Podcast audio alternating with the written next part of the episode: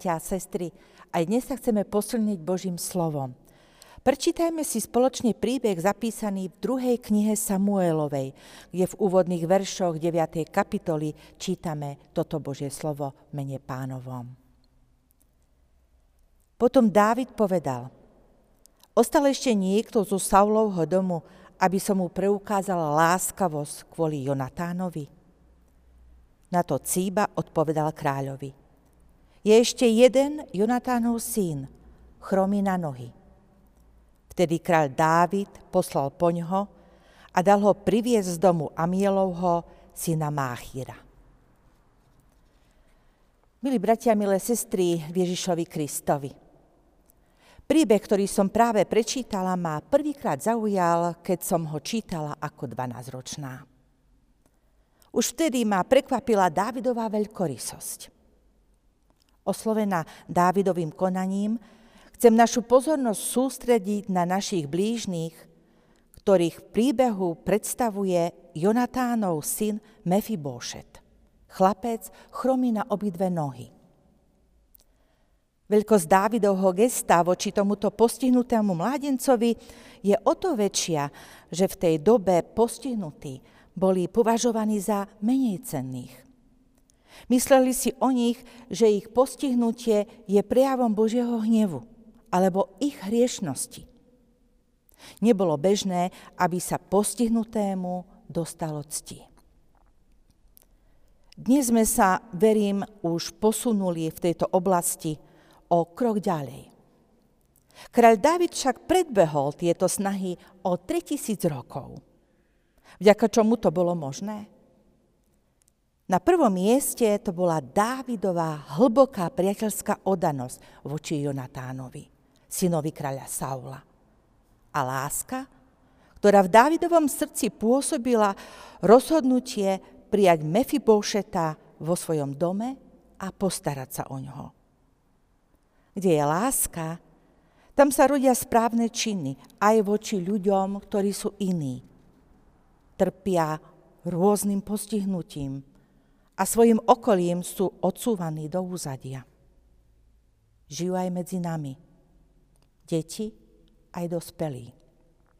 Majú problém s pohybom alebo slabým zrakom či sluchom. Majú problém porozumieť nášmu svetu, do ktorého sa narodili. Aj oni potrebujú žiť, spať, jesť aj hrať sa, túliť sa a mať okolo seba ľudí, pri ktorých sa cítia šťastní. No potrebuje aj niečo navyše, aby aj oni mohli napredovať a poznávať svet. Len k tomu potrebujú viac síl a pomoci, viac pozornosti, možno aj viac peňazí. Priznám sa, že ich osudy sa ma život dotýkajú. Nútia ma zamýšľať sa nad ich postavením medzi nami. Majú títo ľudia aj keď sú iní. Miesto v našich spoločenstvách, v našich cirkevných zboroch. Stretávame ich v kostoloch, pri zborových slávnostiach, alebo celkom konkrétne pri Večeri pánovej. Ak nie, rozmýšľajme, v čom je problém. Bránia im v tom bariéry, schody, úzke priechody. Myslím, že najväčší problém je, ak nemajú dostatočné miesto v našich srdciach. Ako tu na jednom mieste píše Pavol do Korintu, naše srdce je rozšírené, ale vo vašom srdci je tesno.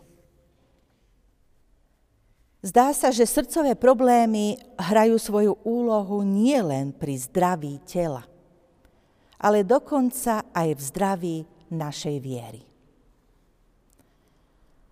Keď sme nastúpili do nášho prvého zboru, prišlo raz na faru dievča prihlásiť sa na konfirmačnú prípravu. Medzi rečou spomenula, že má aj sestru, tiež nekonfirmovanú, ale tá je na vozíku s pomerne vážnym postihom. Napriek tomu sme jej povedali, nech na budúce príde aj s ňou. O nejaký čas mama s dcerou dotlačili na farský dvor na vozíku aj staršiu, 16-ročnú sestru Luciu.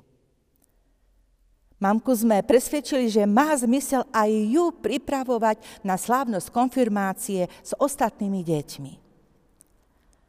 Priznám sa, začiatky vyučovania neboli ľahké. Ľudské sme len ťažko rozumeli. Ostatné deti si na ňu museli zvyknúť. Ale veľmi rýchlo sa to zmenilo. Ľudská sa stala obľúbenou a rešpektovanou spolužiačkou.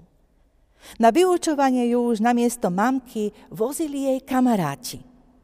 Rade ju mali vo svojej skupine, keď súťažili, lebo bola dobrou žiačkou a najviac z nich vedela. No prijatie ľudsky do radov mládeže jej otvorilo cestu aj medzi dospelých v zbore. Neskôr sa z nej stala aj členka prezbiterstva. Aby to všetko bolo možné, bolo treba jedno. Otvoriť srdce, urobiť rozhodnutie a čo si vykonať. Krok za krokom. Pán Ježiš povedal, čokoľvek ste urobili jednému z mojich najmenších bratov, mne ste to urobili.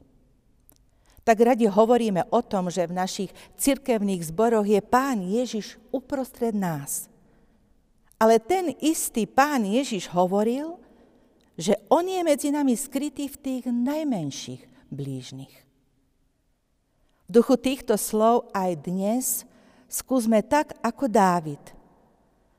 Aj my sa spýtať. Je aj medzi nami niekto, kto nesie ťažké bremeno postihnutia? Akým spôsobom mu vieme pomôcť? Ako jemu a jeho rodine Dávame najavo, že sme si bratmi a sestrami, že nám na nich záleží a nie sú nám ľahostajní, že sú súčasťou našej zborovej rodiny. Možno prvý krok, ktorý môžeme urobiť, je vytvoriť im medzi nami miesto. Rátať s nimi v kostole, v zborovej sieni a nehľadieť na nich ako na niekoho, koho by sme medzi nami nečakali sú Božie deti ako my. Majú však možno svoj svet. Majú obmedzenia v tom, že sa nie všade dostanú. Nie všetko vidia. Nie všetkému rozumejú a nie všetko dokážu pochopiť. Ale jedno dokážu zvyčajne pochopiť celkom dobre. Že ich niekto má rád a teší sa na stretnutie s nimi. Dôležitou súčasťou ich prijatia v našich spoločenstvách je myslieť aj na ich rodiny. Sú vystavené starostiam a otázkam, aké ostatní neriešia. Život s postihnutím je často nákladnejší, lebo tí rodičia nemôžu pracovať. Títo ľudia potrebujú rôzne pomôcky, osobitné prístupy, vhodné terapie. Rodiny s takými deťmi často prežívajú vážnejšie emocionálne výzvy. Čelia veľkým a trvalým stresom a únave. Ide totiž o 24-hodinovú opateru, o stálu pozornosť, ktorú musia svojim blízkym venovať. Pritom mnohí statočne nesú svoje bremeno, ani o tom veľa nehovoria. Často sú uzavretí vo svojom rodinnom prostredí, lebo majú zábrany ísť medzi iných ľudí. Viete, akou veľkou pomocou pre nich môže byť, ak si ich niekto zo zboru všimne? Navštíví ich, spýta sa, potrebujete sa o svojich zápasoch schovárať? Potrebujete v niečom poradiť? Čo potrebujete? nový vozík, lepšiu posteľ, bezbariérový prístup do kostola? Alebo sú pre vás najhoršie tie neviditeľné bariéry v našich srdciach? Oni si povedia, čo potrebujú, ak im dáme priestor. Vysvetlia, vysvetlia nám, že ich dieťa nie je v kostole neposlušné či nevychované, ale že má poruchu autistického spektra. Možno ráno chodí do kostola, lebo sa tam dobre cíti, ale nedokáže sa tam správať tak, ako ostatní. Možno nám povedia, že by im pomohlo, keby sme im na nejaký čas dieťa postrážili. Aby oni mohli ísť na nákupy, alebo do kina či divadla, alebo nejako inak relaxovať a nabrať nových síl. Aby sa to stalo, potrebujeme si nechať pánom Ježišom zmeniť tvrdé srdce na mesité. A potom sa nám otvoria oči a my si uvedomíme, že práve takéto dieťa má náš sused. Alebo ho stretajú naše deti v škole. Alebo je v rodine nášho priateľa, či nášho brata farára, sestry farárky. Rozšírme srdcia, ako to radí Pavol Korintianom. Rozšírme srdcia a možno budeme prekvapení. Keď budeme hotoví k pomoci, možno si uvedomíme, že rodiny s postihnutým dieťaťom vedia pomôcť aj nám. Stanú sa pre nás svedectvom obetavosti, skromnosti alebo statočnosti v skúšky, odovzdania sa do Božej ruky. Mnohé z týchto rodín sa naučili osobitnému daru. Radovať sa z maličkostí. Táto radosť ich učí byť viac vďačnými Pánu Bohu. Som presvedčená, že nielen my im, ale v mnohom aj oni nám vedia pomôcť a obohatiť naše životy. A aj my cez nich môžeme prijať veľa lásky a požehnania. Všetko to požehnané a vzácné sa sa začne len vtedy, ak vykonáme prvý krok. Krok lásky, krok prijatia, krok ochoty nasledovať príklad a učenie Pána Ježiša Krista. Takže ešte raz. Zdvihnime hlavy, poobzarajme sa okolo seba a vytvorme medzi nami miesto pre tých, ktorí žijú svoje zvláštne životné príbehy. Prejavme im lásku a úctu, ako Dávid Mefibóšetovi. Možno budeme prekvapení, koľko vzácného ovocia nám toto rozhodnutie prinesie. Amen. Skloňme sa spoločne k modlitbe. Drahý náš Pane Bože, ďakujeme Ti za dar života aj za dar primeraného zdravia, ktoré nám mnohým umožňuje pracovať, žiť v rodine, tešiť sa z radosti života. Všetko toto sú vzácne dary, za ktoré sme Ti vďační. Dnes myslíme na rodiny s telesne a mentálne postihnutými členmi – Myslíme na bremeno starosti a otázok, ktoré sa pred nimi denne otvárajú. Prosíme ťa, daj nám citlivé a ochotné srdce, aby sme si týchto bratov a sestry, ich rodiny všimli. Daj nám odvahu, aby sme ich urobili súčasťou našich životov. Daj nám múdrosť, aby sme im dokázali otvárať cesty do našich spoločenstiev.